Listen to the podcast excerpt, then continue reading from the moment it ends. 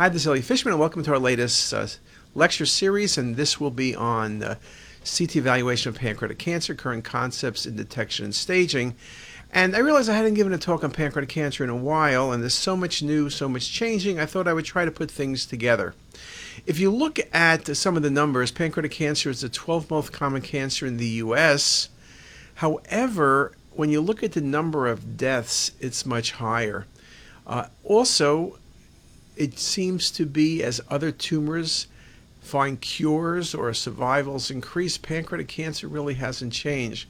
53,000 plus cases of pancreatic cancer in 2015 and 41,000 deaths. That's like 80%. And remember, we talk about the fact that although death rates for most cancers have declined, uh, pancreatic cancer is really flat to slightly increased due to an aging demographic.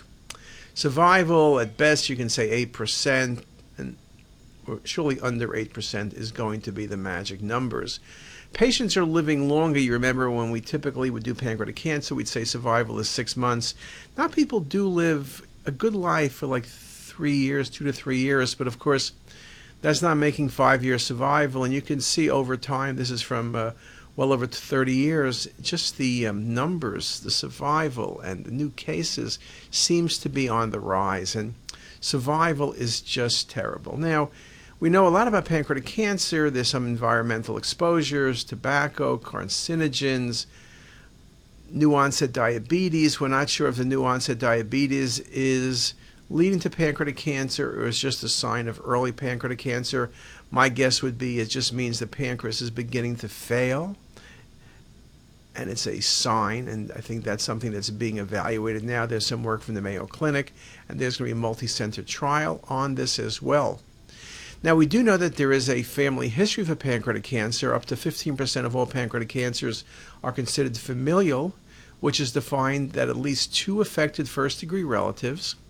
The lifetime risk for patients with three or more first degree relatives is 40%, 10% for two and 6% for one, but that's still almost a 5% increase compared to the population. I did a walk for the Lustgarten Foundation a couple of weeks ago, and there were a number of people whose parents or sister or brother had died of pancreatic cancer, and when they would speak to you, you would they would tell you how many family members they had die, and that they knew they were walking time bombs. There's work going on at Hopkins, other institutions for screening for pancreatic cancer doing EUS or CT or MR, but that screening part, even in high risk populations, has never been all that successful. This article from Hopkins making the point that we are making some progress, we're learning a lot, genetic mapping, can we detect things earlier, perhaps detect very much like we detect polyps and colon cancer, but the work is progressing, but it's not where it needs to be. Now, in terms of how we manage patients, at the end of the day, the goal, of course, is for early detection and then doing chemo and surgery. Um, how we define pancreatic cancer in this article a tumor is potentially resectable if it can be re- technically removed with negative margins without compromising the vascular supply.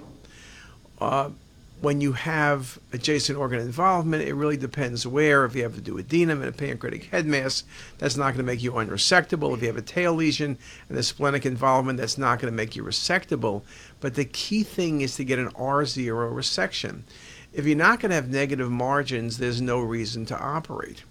Now, surgeons, I know at Hopkins we have incredible surgeons. They've gotten better. We can do things laparoscopically. Uh, we can do much better job at resection with less complications. We talk about patients who are potentially unresectable because of celiac involvement and then get procedures like the Appleby procedure. So we are doing a lot better. And so we've changed a lot of patients from what was considered unresectable to borderline resectable. And you look at borderline resectable, it's things that were always considered unresectable short segment involvement of the hepatic artery, abutment of the SMA but under 180 degrees, short segment occlusion of the SMV or portal vein where you can do grafting and the like. Now, we have tried to optimize and strategize on pancreatic cancer. We have a one day clinic where patients come in the morning, they get a 3D CT, they get lab work, they get evaluated. We have a conference at 11 o'clock. We decide how we should manage those patients. Depending on what we decide, they'll meet with surgery, oncology, radiation therapy, maybe multiple people. Now, we've learned that that's really efficient. Um, it changes often how the patients, 18.7% uh, of patients had to change their status based on this. And it's not just the Hopkins thing. Here's another article, I think this is from Sloan Kettering. Again, expert consensus uh, was when you had experts reaching a consensus, it was a significant change in management. And in this article, look at their things. The number of patients with a false positive pancreatic mass decreased from 45 to 11. Uh, patients who had what looked like a tumor, and we've seen the same thing. We diagnosed autoimmune pancreatitis in patients who were sent in for cancer. We diagnose lymphoma. We diagnose small bowel GIST tumors, small bowel carcinoid tumors. So you really can change the process. And we know that pancreatic cancer, both early diagnosis, lesions are missed, but when they're found, they're often misclassified. So there's a lot of work specialized centers can do. There's a lot of work all of us can do to get better at recognizing the lesions. Now, in this article by Al-Hawary, trying to reach a consensus, this is from the Society of Abdominal Radiology, SAR, and the American Pancreatic Association. The goal was to try to reach templates for reporting uh, results so that you can compare different trials amongst different institutions. But once we started doing that, we recognized that you can't do a standard template for reporting unless you had uniform processes for acquiring the data. And again, thin section CT, 3D imaging was critical. CT angiography was critical. Unless you have these quality images, it was concluded you need to repeat the study because trying to create these dedicated reports without a dedicated protocol is not going to work. And so this article is really good. If you're not following this, you better follow it. This is the CT scan protocol. The article is really good. It goes into arterial involvement, how you describe it. It goes into venous involvement, how you describe it. And also the extrapancreatic disease, how you describe it. So, and you realize that in order to fill out these forms correctly, the protocol needs to be correct if you're not doing dual phase CT, if you're not doing thin sections, if you're not doing post processing, you just can't answer the questions. And so this appendix also goes through and describes many of the key features.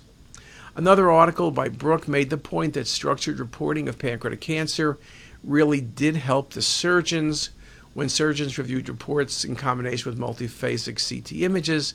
They were likely to convert an answer of unsure regarding resectability to a more defined yes or no. Articles from Hopkins make the point that the accuracy of CT is dependent on timing.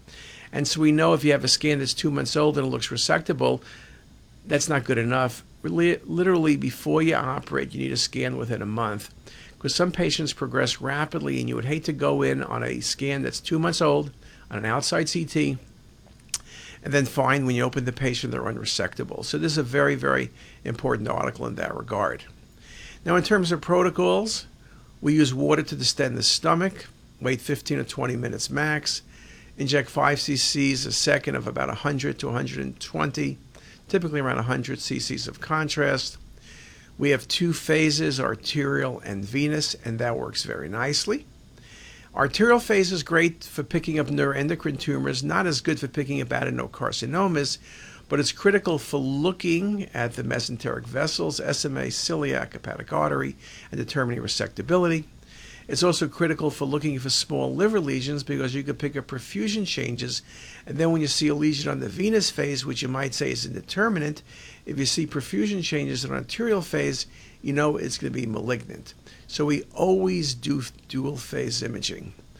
Things like median arcuate ligament syndrome, stenosis of the celiac, or SMA for atherosclerotic disease all become important if the surgeon is going to do a Whipple's and sacrifice the GDA. Unless you have good blood flow through the celiac, you can have a catastrophe. So, again, it's very, very important.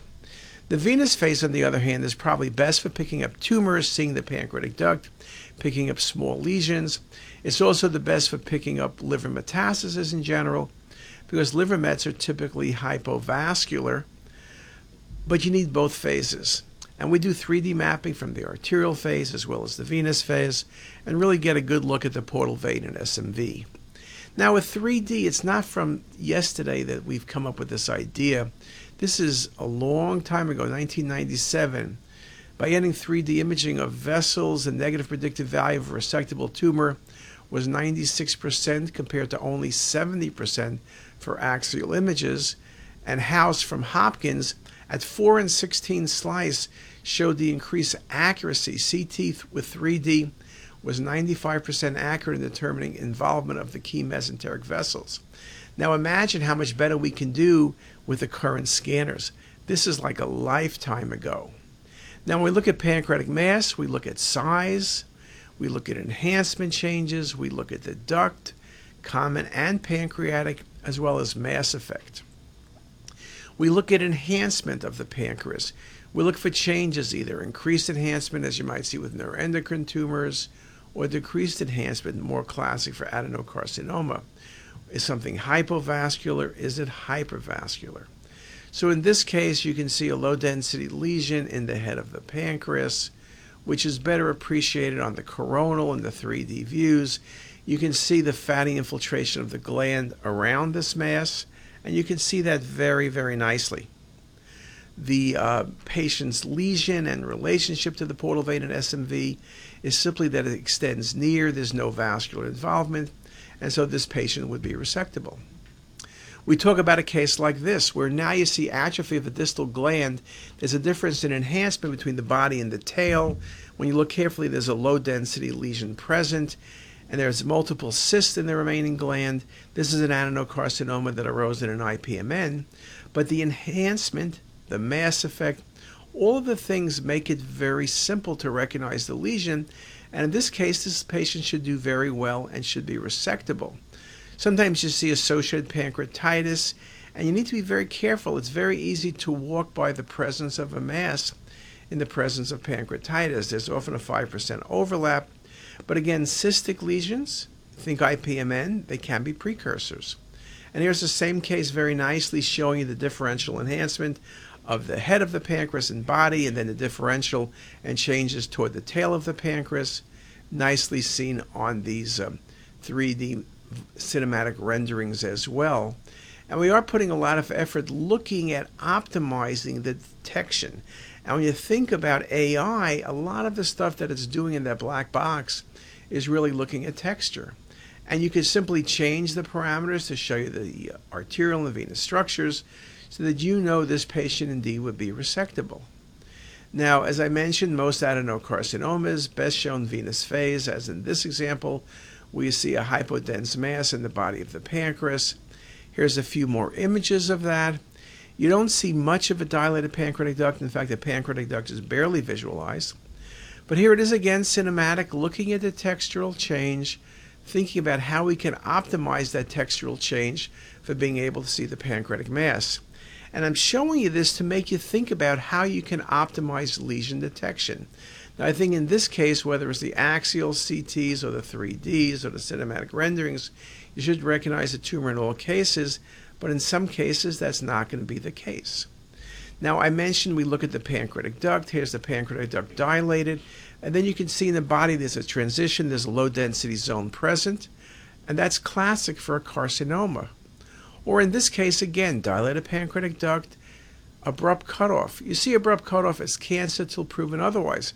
Here we see the mass. Sometimes you don't see the mass, but that's how you pick up isodense pancreatic adenocarcinomas. Look at that transition point. That is the critical finding. You also see on the venous phase imaging the lack of enhancement of the distal body and tail.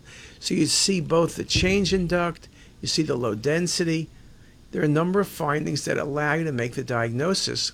Or in this example, there's a dilated pancreatic duct with abrupt cutoff. The harder you look on coronal, you see the mass present, and you see it here as well. But if I only saw the duct, that would be enough.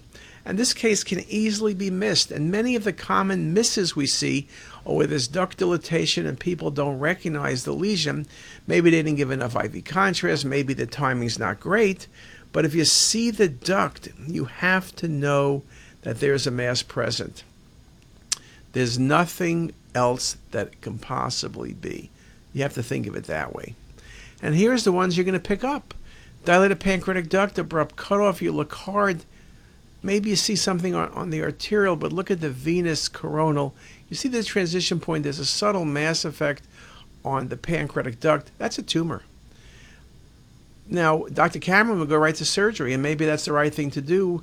Other people might do EUS and biopsy, but you're going to get a biopsy that's positive. Again, abrupt cutoff of the pancreatic duct, those are the tumors that can be resectable. Here it is with cinematic rendering. So, again, many ways of looking at it. I mentioned this isodense, this article by um, Kim way back when spoke about the fact that these are about 5% of cases, that sometimes MR or PET can be helpful, or EUS, I'll mention. I don't think it's 5%. It's probably more like 1 to 2%. But again, those are the lesions you want to pick up because those are more likely resectable. Kaza wrote an article that said 10%, but also made the point this interrupted pancreatic duct, this duct cutoff becomes very, very critical. And so when I look at the chart I gave you, we have to look very carefully is the duct dilated? That indeed becomes very classic. And so here's another example differential enhancement of the head and then the body and tail. You see the mass presence, you see the duct cutoff.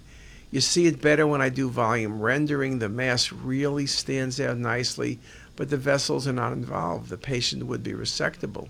Here it is again. And then here it is very, very obvious on the cinematic. Now, one of the key things with cinematic, we're trying to use AI as a way of predicting what the optimal rendering with cinematic rendering would be because I could use different renderings and both show or hide tumors. Can I have the computer be super smart and always, as in this case, detect the tumor?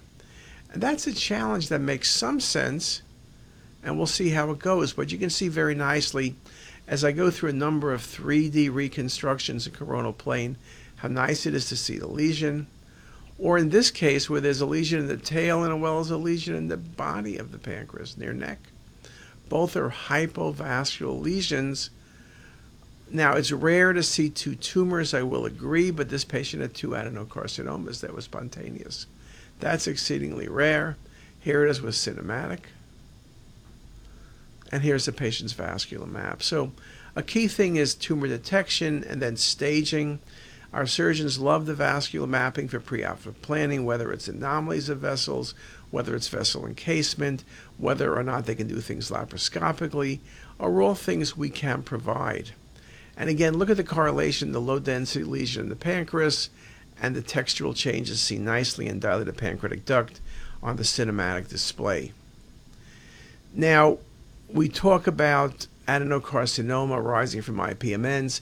Here's a large lesion tail of pancreas, but look how the lesion has grown posteriorly. The celiac, hepatic, and splenic arteries are all encased. This patient's now resectable.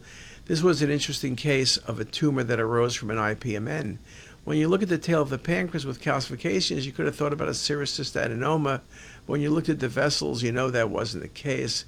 And this was a cystic lesion which the malignancy developed within it, and you could see it spread posteriorly. This patient would be unresectable. Now, we also talk about other signs. I spoke about pancreatic duct. Here's the common duct. Very nice cutoff of the common duct. You see the mass on the coronal view nicely in the head of the pancreas.